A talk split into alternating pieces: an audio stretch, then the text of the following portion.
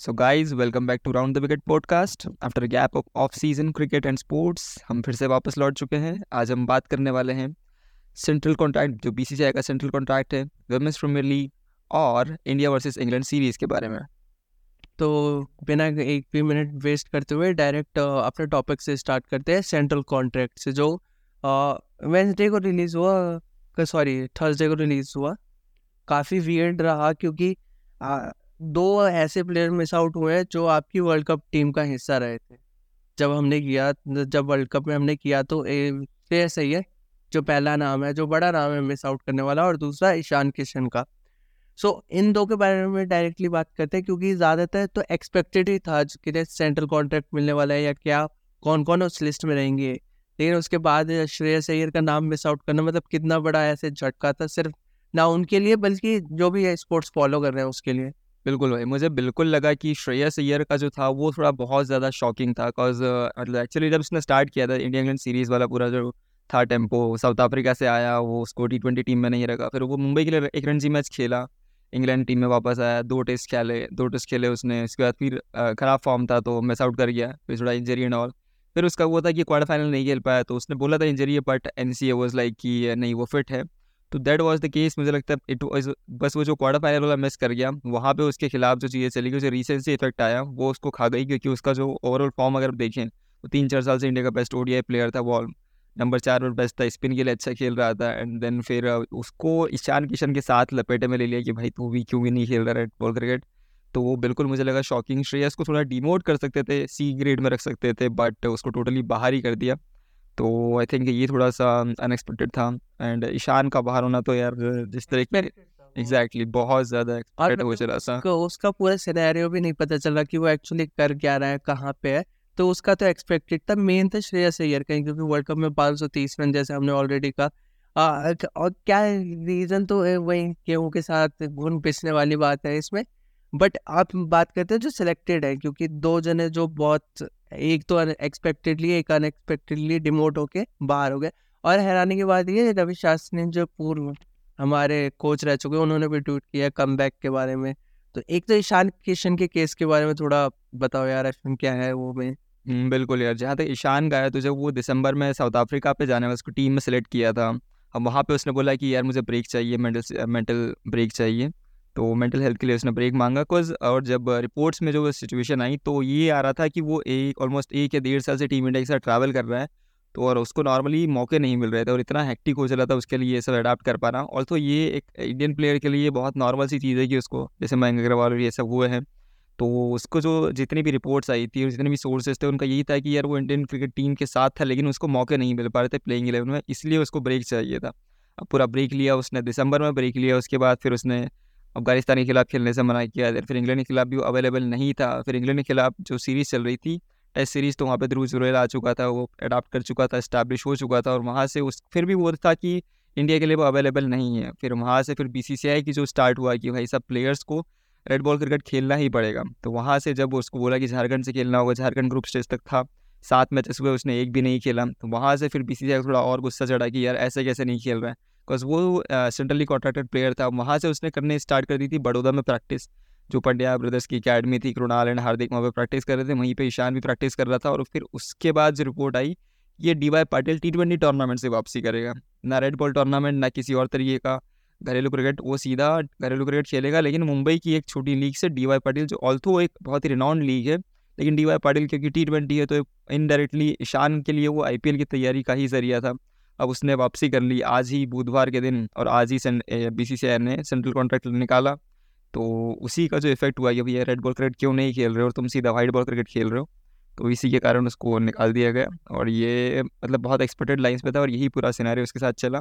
But Shreyas का बस थोड़ा सा इसलिए बुरा लगा बिकॉज वो वाइट बॉल क्रिकेट खेल रहा था इंडिया के लिए, रेड बॉल में थोड़ा सा मिस आउट किया। बट क्योंकि वो रिसेंसी इफेक्ट में वो आ गया कि रणजी ट्रॉफी क्वार्टर फाइनल्स नहीं खेले उसने, तो उसके साथ वो रिसेंसी इफेक्ट के चक्कर में उसको बाहर कर दिया गया। बस यही पूरा सिचुएशन। तो 1-2 दिन मतलब कल ही ये भी न्यूज़ आई थी कि श्रेयस अय्यर सेमीफाइनल्स में खेलेगा, तो मतलब उसके साथ तो काफ़ी ज़्यादा ही बुरा हो गया। तो बाकी अब इनके अलावा बाकी नए खिलाड़ियों की बात करते हैं जो नए इस बार सेंट्रल कॉन्ट्रैक्ट में जुड़े हैं, जिसमें रिंकू सिंह बहुत एक्सपेक्टेड लाइन्स में, तिलक वर्मा एक्सपेक्टेड लाइन, ऋतुराज गायकवाड़, शिवम दुबे, रवि बिश्नोई, जितेश शर्मा, मुकेश कुमार, प्रसिद्ध कृष्णा, आवेश खान और रजत पाटीदार। तो इनमें से कौन सा ऐसा लगता है कि शायद ये नहीं हो सकता था, या फिर जो मिस आउट कर गए उनमें से एक दो खिलाड़ी के नाम जो हो सकते थे? देखो, जहाँ तक मुझे लगा तो शिवम दुबे वॉज लाइक कि वो पहले तक नहीं था लाइन में, बट जैसे ही उसने जो T20 में वापसी की, अफगानिस्तान के खिलाफ स्कोर किया, तो वो उसके लिए बहुत पॉजिटिव एस्पेक्ट हो गया। देन अगेन रिंकू तिलक बहुत expected, Rituraj expected, Ravi Bishnoi expected, Jitesh Sharma की जो विकेट कीपिंग स्किल्स और बैटिंग स्किल्स है उसने उसको प्रमोट करवा दिया कि भाई सब तू ग्रेड C में आ सकता है। मुकेश कुमार क्योंकि हम जान ही रहे कि टेस्ट में और लगातार तीनों फॉर्मेट्स में टीम इंडिया के साथ रह रहा है, तो यह एक्सपेक्टेड। प्रसिद्ध कृष्णा एक बहुत ही अच्छा प्रॉस्पेक्ट है इंडिया के लिए, फ्यूचर प्रॉस्पेक्ट है पेस बॉलिंग में। Avesh Khan is a good bowler. Rajat Patidar जो टेस्ट खेल ही रहा है, इंडिया उसको लगातार मौके दे रही है because the way he plays, उसकी जो टेक्निक है उसके हिसाब से उसको बहुत अच्छा भी मिल रहा है। वो ऑल्सो परफॉर्म नहीं कर पा रहा जिस तरीके से उसे करना चाहिए, जिस तरह पे एक्सपेक्ट किया जा रहा है, तो ये ज़रूर है। But looking at the situation, Rajat Patidar को एक और मौका मिलेगा। इसके अलावा फिर यशस्वी जो ऑलरेडी ग्रेड B में उसको सीधा ही डाला और वो पहली बार आया है यहाँ पर, तो यशस्वी बिल्कुल तीनों फॉर्मेट का प्लेयर है और पूरी तरीके से अडाप्ट कर जाएगा सिचुएशंस को। इसके अलावा जो बाहर हुए तो मुझे लगा Yuzvendra Chahal was the one जिसको रखा जा सकता था। ठीक है, किस लाइन पे रख सकते थे क्योंकि पिछले 1-1.5 साल में उसने ज़्यादा मैच खेले भी नहीं है, उससे ज़्यादा मौके भी नहीं मिले हैं, और ऐसा नहीं है कि सिर्फ उसने अपनी तरफ से कोई गलती की, मतलब कि आप लाइन से खुद ब खुद पीछे हुए जा रहे हो बिना आपकी किसी गलती के।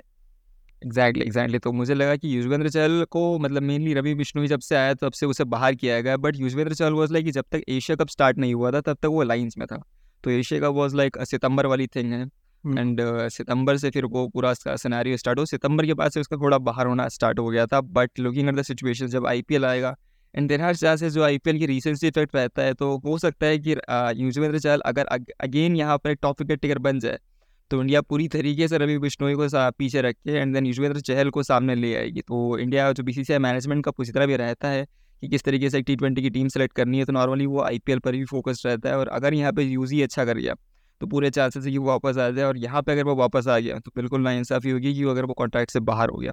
Apart from that, Cheteshwar Pujara okay ठीक है, उसे साइड लाइन किया गया है, वो बहुत मुश्किल है वो वापस आ पाए। श्रेयस ईशान की हम बात कर चुके हैं, उमेश का भी ऑलमोस्ट साइड लाइन हो ही चुका है। शिखर धवन तो वी ऑलरेडी नो कि one day was is only format जहाँ पे ऑलरेडी शुभमन गिल आ चुका है। Apart from him Deepak Hooda and Deepak Chahar was also in the line, but जिस तरह का सिनेरियो उसके साथ भी चला है मिस आउट करने वाला पूरा, वो भी बाहर ही हो चुका है। एंड दीपक चहर के साथ भी एक सीन थोड़ा IPL वाला ज़्यादा रहता है बिकॉज वो नॉर्मली 9 महीने वो नॉर्मली, वो उसने एक इंटरव्यू में कहा भी था ना कि आपके प्लेयर्स पैसे की वजह से ज़्यादा इनसिक्योर नहीं है और वो आते हैं पहले इंटरनेशनल गेम पे छक्का इसलिए मार सकते हैं, उन्हें पता है कि ड्रॉप हो गए तो IPL से वो वापसी कर सकते हैं, तो वो अपने बात को ही सार्थक कर रहा है। मैं तो IPL ही खेल रहा हूँ और IPL ही खेल के वापसी करने की पूरी ट्राई करूँगा। तो उसके अलावा जो मेन ये है कि ग्रेड B से जो निकल के ग्रेड A में पहुँचे हैं, उसमें Mohammad Siraj, the rise and rise of Siraj, KL Rahul, Shubman Gill, और ग्रेड B में एक नई एंट्री कुलदीप यादव की हुई। यादव का तो ऑलमोस्ट था ही कि वो ग्रेड A में भी आ सकता था क्योंकि वो ऑलमोस्ट तीनों फॉर्मेट में वो भी खेलने वाला है। T20 वो आई गेस वर्ल्ड कप, अगर बहुत ही उसका KKR वाला सीज़न ना चला जाए IPL में तो वो वर्ल्ड कप की टीम से बाहर नहीं होने वाला। प्लस उसके बाद Mohammad Siraj is R3 format player, वो तीनों फॉर्मेट में जो उसने अपने इम्प्रूवमेंट करके लाया, और जसप्रीत बुमराह के ना होने पर वो पेस अटैक को लीड करता है, तो उसका तो ग्रेड A में होना बनता ही था। प्लस राहुल का तो सिनेरियो ही काफ़ी अलग चल रहा है, उसको रेस्ट इसलिए दिया जाता है ताकि वो चोटिल ना हो, और वो चोटिल होकर बैठ जाता है रेस्ट में, और उसके बाद भी मतलब आप एक बात करते हो किस्मत खराब होने की, श्रेयस अय्यर के साथ वही KL राहुल दूसरों इतनी अच्छी किस्मत। KL राहुल बिल्कुल मतलब इतना प्रॉपर मौके मिल रहे हैं हर तरीके से, बट मुझे लगता है साउथ अफ्रीका में जो विकेट कीपिंग की उसने उसको थोड़ा सा हर्ट कर गई है because is not good for longest forward of the game की विकेट कीपिंग के लिए तैयार नहीं है। अब भी कराई जा सकती है but I don't think so कि वो एक बहुत ही लॉन्ग ऑप्शन हो सकता है, तो उसी के लिए मुझे लगता है सबसे ज़्यादा वो कभी उसको खाली यहाँ ये बहुत एक्स्ट्रा हो गया मेरे लिए। उसके अलावा दो प्लेयर्स और हैं जो थोड़े से शॉकिंग डिमोट हुए। ऋषभ पंत ओके ठीक है, वो 1 साल से खेला नहीं है बट आ सकता है, बट द वन जो सबसे ज़्यादा शॉकिंग लगा ही इज़ एक्चुअली अक्षर पटेल। वो आपका तीनों फॉर्मेट का प्लेयर है, आप हर वक्त उसको रविंद्र जडेजा के रिप्लेसमेंट के रूप में रखते हो, अक्षर पटेल को आपने सिर्फ इसलिए बाहर कर दिया बिकॉज कुलदीप अच्छा कर रहा है टेस्ट में तो अभी कुलदीप खेल रहा है 2 टेस्ट मैचेस, तो उसका भी रिसेंसी इफेक्ट ही हुआ है जो उसको ग्रेड बी में कर दिया, but I don't think so उसको ग्रेड बी में किया जाना चाहिए था। He deserves to be in the grade A, because वो आपका हर बार टेस्ट खेलता है, बैटिंग आपकी सबसे अच्छी करता है, जो जडेजा के बाद जो बैटर आपका सबसे बेस्ट बैट्समैन इंडिया में वो आपका यशस्वी एंड अक्षर पटेल ही है, तो ये आपका बेटर बैट्समैन। तो आई डोंट थिंक सो कि उसको ग्रेड बी में डिमोट किया जाना चाहिए था। T20 हमेशा खेलता है, वनडे अगर जडेजा नहीं खेल रहा तो आपका जो ऑप्शन बचता है वो अक्षर पटेल ही रहता है, तो आई डोंट थिंक सो कि उसको इतना नीचे करना चाहिए था, बट वही उसे बहुत ही पता नहीं किसी चीज़ की पनिशमेंट मिली है, बट या उसके लिए सबसे ख़राब मुझे लगा अक्षर पटेल वॉज द वन जिसे नहीं किया जाना चाहिए था ग्रेड बी में डिमोट।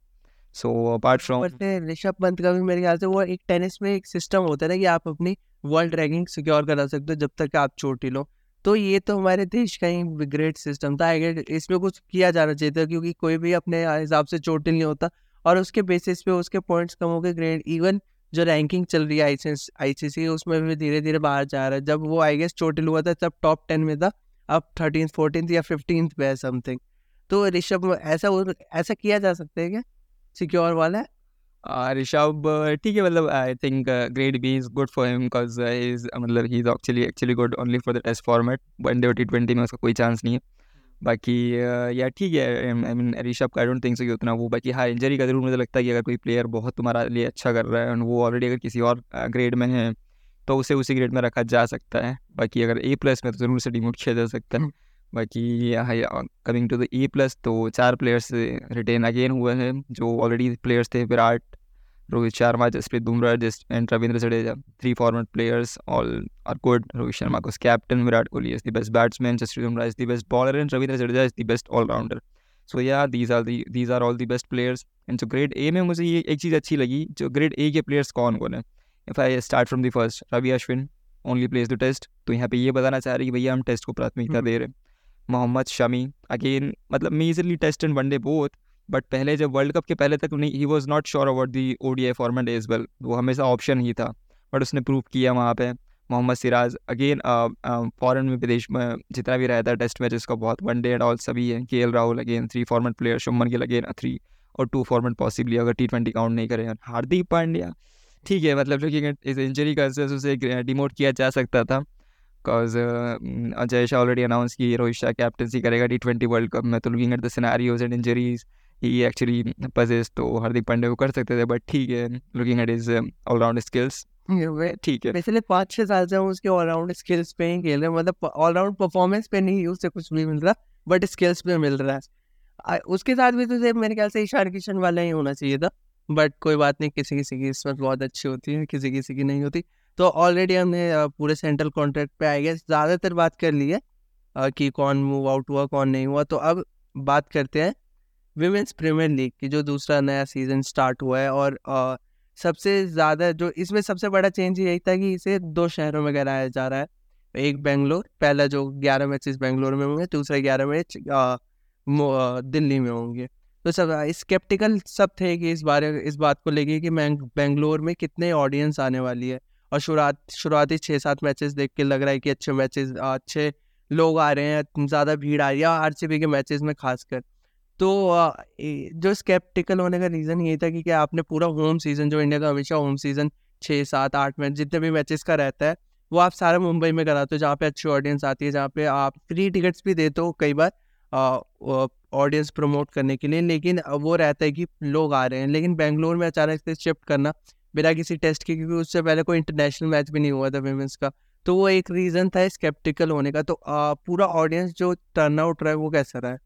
या मतलब ऑडियंस की बात करें तो RCB यार टू बी ऑनेस्ट, मतलब एज अ फैन जो उसका फैन बेस है ना, वो एक्चुअली बहुत स्ट्रॉन्ग फैन बेस जो फेमेंस के मैचेस देखने के लिए मतलब ऑलमोस्ट क्राउड फुल रहता है, ऑलमोस्ट की तरह 1000 उसका मिनिमम टिकट प्राइस है, लेकिन उसके बाद भी इतना ज़्यादा ऑडियंस आ जाती है उसके होम मैचेस सपोर्ट करने के लिए।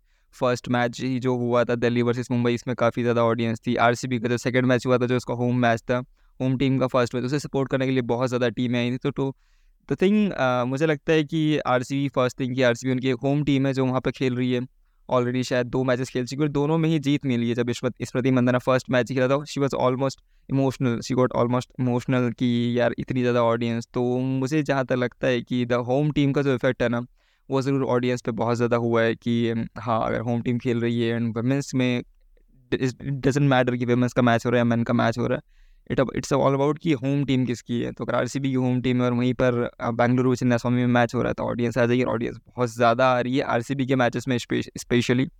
तो मुझे लगता है जो नेक्स्ट सीजन होगा वो ज़रूर होम और अवे फॉर्मेट में हो सकता है, होना चाहिए मेरे ख्याल से। अगर ऐसे ही मेरे ख्याल से ये बहुत डिपेंड करता है कि दिल्ली के मैचेस कैसे जाता है।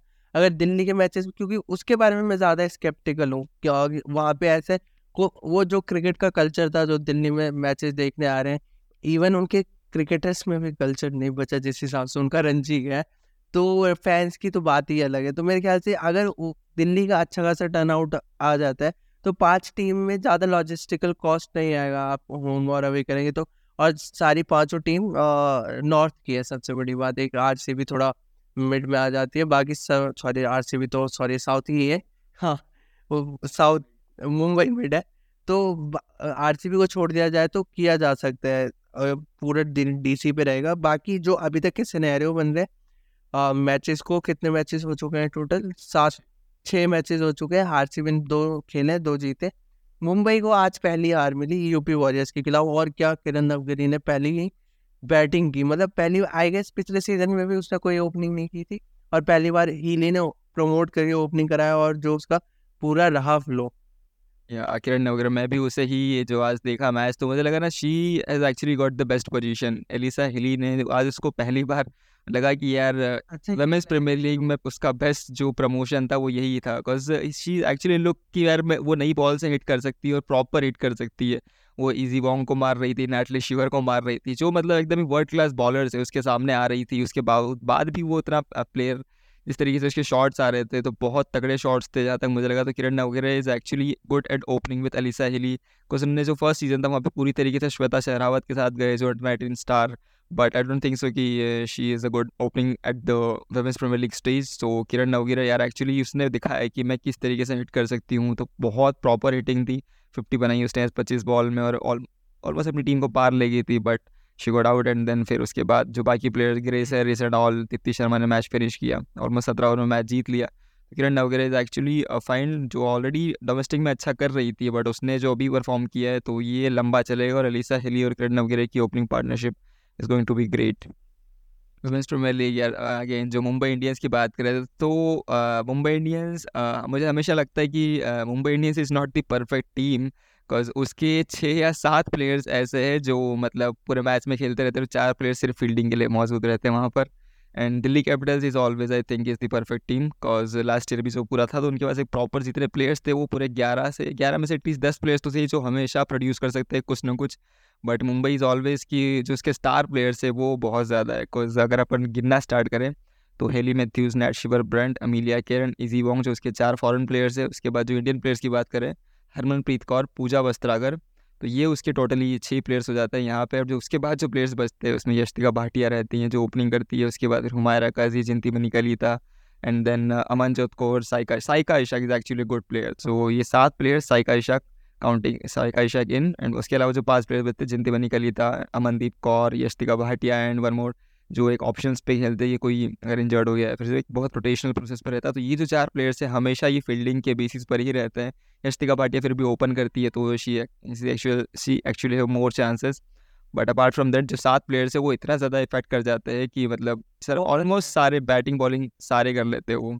तो इनके बाद भी अगर बच जाता है, जो फॉरेन प्लेयर्स की हम बात कर रहे थे तो जैसे फर्स्ट मैच में शबनम इस्माइल खेली थी, तो इसके बाद भी अगर कोई प्लेयर बच जाता है तो इसमें से फिर फॉरेन प्लेयर शबनम इस्माइल आती है और वो ओवरशेडो कर देती है। तो ये तो 7 प्लेयर्स के दम पर हमने फर्स्ट सीजन जीता था, यही 7 प्लेयर्स इस बार भी, और 2 मैच ऑलरेडी वो जीत चुके हैं।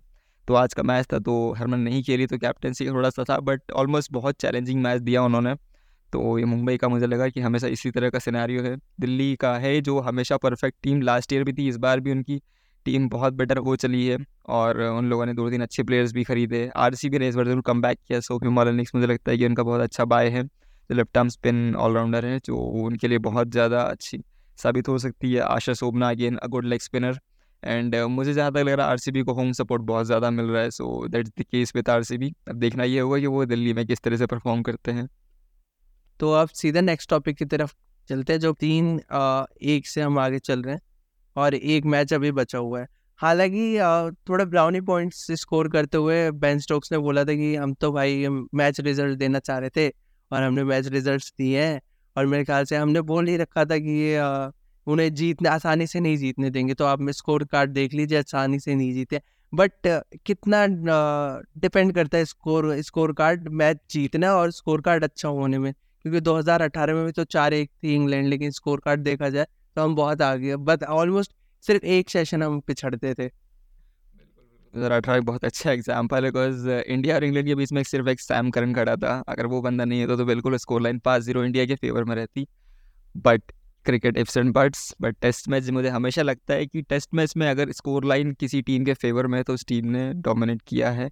वो भले किसी भी तरीके से मैच जीता हो, 1 रन से जीता हो, 1 विकेट से जीता हो, test match is all about my best format. Because उसमें यार वो 5 दिन का खेल है। इट्स नॉट अबाउट कि यार T20 जैसा कि एक ओवर तुम्हारा ख़राब से लगे तो you just loss the match, या फिर it's not about one day game कि यार तुम्हारा 10 ओवर का फेस खराब हो गया तो तुम हार चुके हो। Test match is about test match. तुमने बहुत ज़्यादा तब इस समय तक डोमिनेट किया है, तुमने 3 दिन डोमिनेट किया, तुमने 2 दिन डोमिनेट किया तो तुम जीत रहे हो, तुम 3.5 दिन डोमिनेट करके जीत रहे हो। तो इट्स अबाउट कि तुमने कितना ज़्यादा दिन डोमिनेट किया। इट्स नॉट अबाउट कि 1 सेशन या 2 सेशन में तुमने अच्छा किया।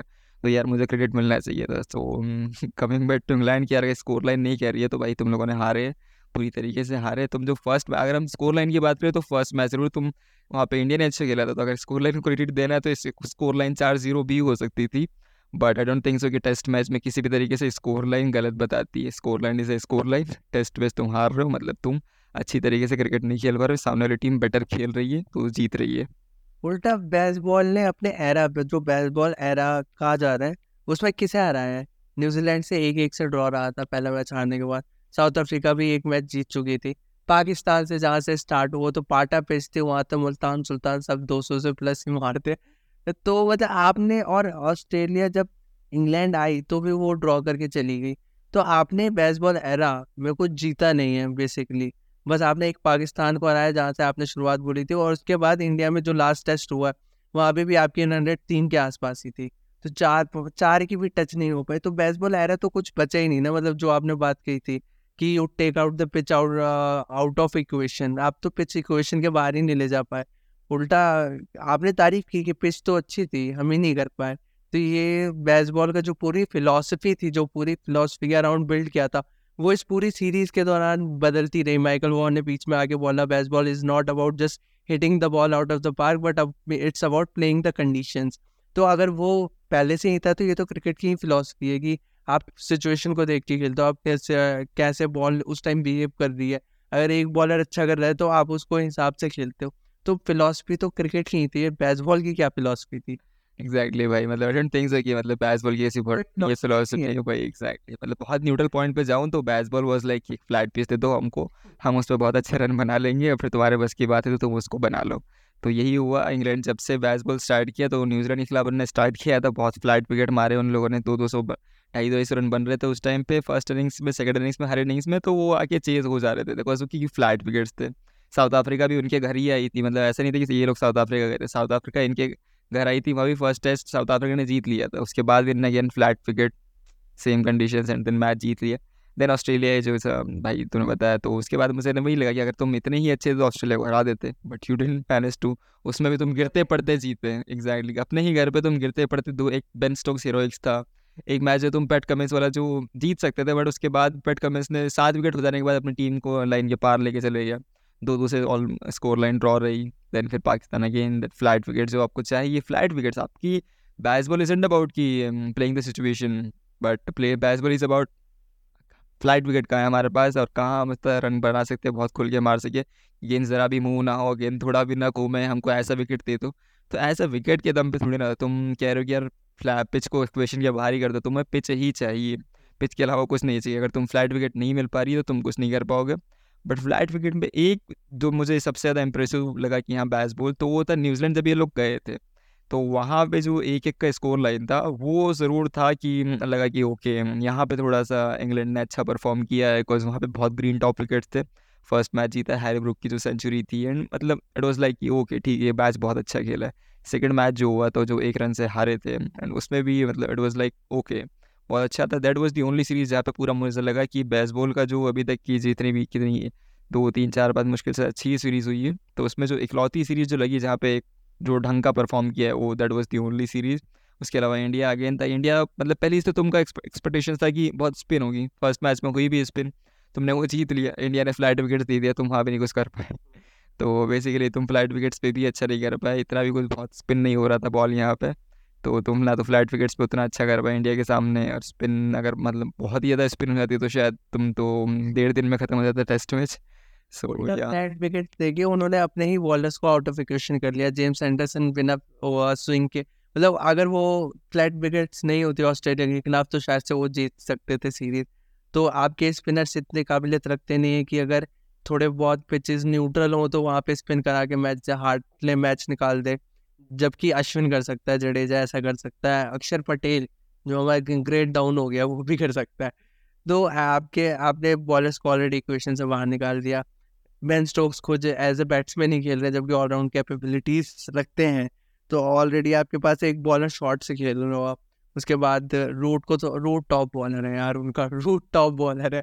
ऐसी सिचुएशन अगर बेसबॉल किया तो मेरे ख्याल से ये तो रूट का एरा थोड़ा अच्छा था, रूट की कैप्टेंसी का उसमें रिजल्ट्स नहीं है, उसके काफ़ी सारे रीज़न या एनालिसिस हो सकते हैं, but baseball is not a philosophy now, it's just a high aux जो भी प्रोनंसिएशन होती है, बबल है बेसबॉल बबल है, कंप्लीट बबल, जिसे सिर्फ एक पिच चाहिए। एंड इंडिया के लिए पता है जब फर्स्ट मैच हुआ तो उन्होंने एक्चुअली थोड़ा स्पिन स्लो टर्नर दिया था, तो जब वो 4 दिन में मैच हार गए, और तो इंडिया को जीतना चाहिए था जिस डोमिनेटिंग पोजीशन में थे, 190 की लीड, एंड देन फिर ओलीवॉप जो परफॉर्म किया वो लगा कि ठीक है, तो इंग्लैंड उन्होंने भी सेंचुरीज तो बनाई है तो खेल सकते थे, बट समटाइम्स ब्रेन यूज़ नहीं किया, लगा कि यार बस मारना ही है, और वहीं पर उन लोगों ने मैच गवा दिए। बिकॉज अब पहले क्या था कि इन लोगों ने जो ऑस्ट्रेलिया लास्ट ईयर आई थी इंडिया में, तो जो पिचेस थी वो सारी स्पिन फ्रेंडली थी, और वहाँ पे मैथ्यू कोनेमन टाइप के बॉलर्स भी आके 6-6 विकेट ले जा रहे थे। वही सिचुएशन टीम इंडिया ने बाहर कर दी। भैया मैनेजमेंट ने सोचा कि क्या किया जाए, तो हमने सोचा कि भैया हम हमारे स्पिनर्स को बताते हैं कि भैया तुम क्यों हमारे बेस्ट स्पिनर्स हो।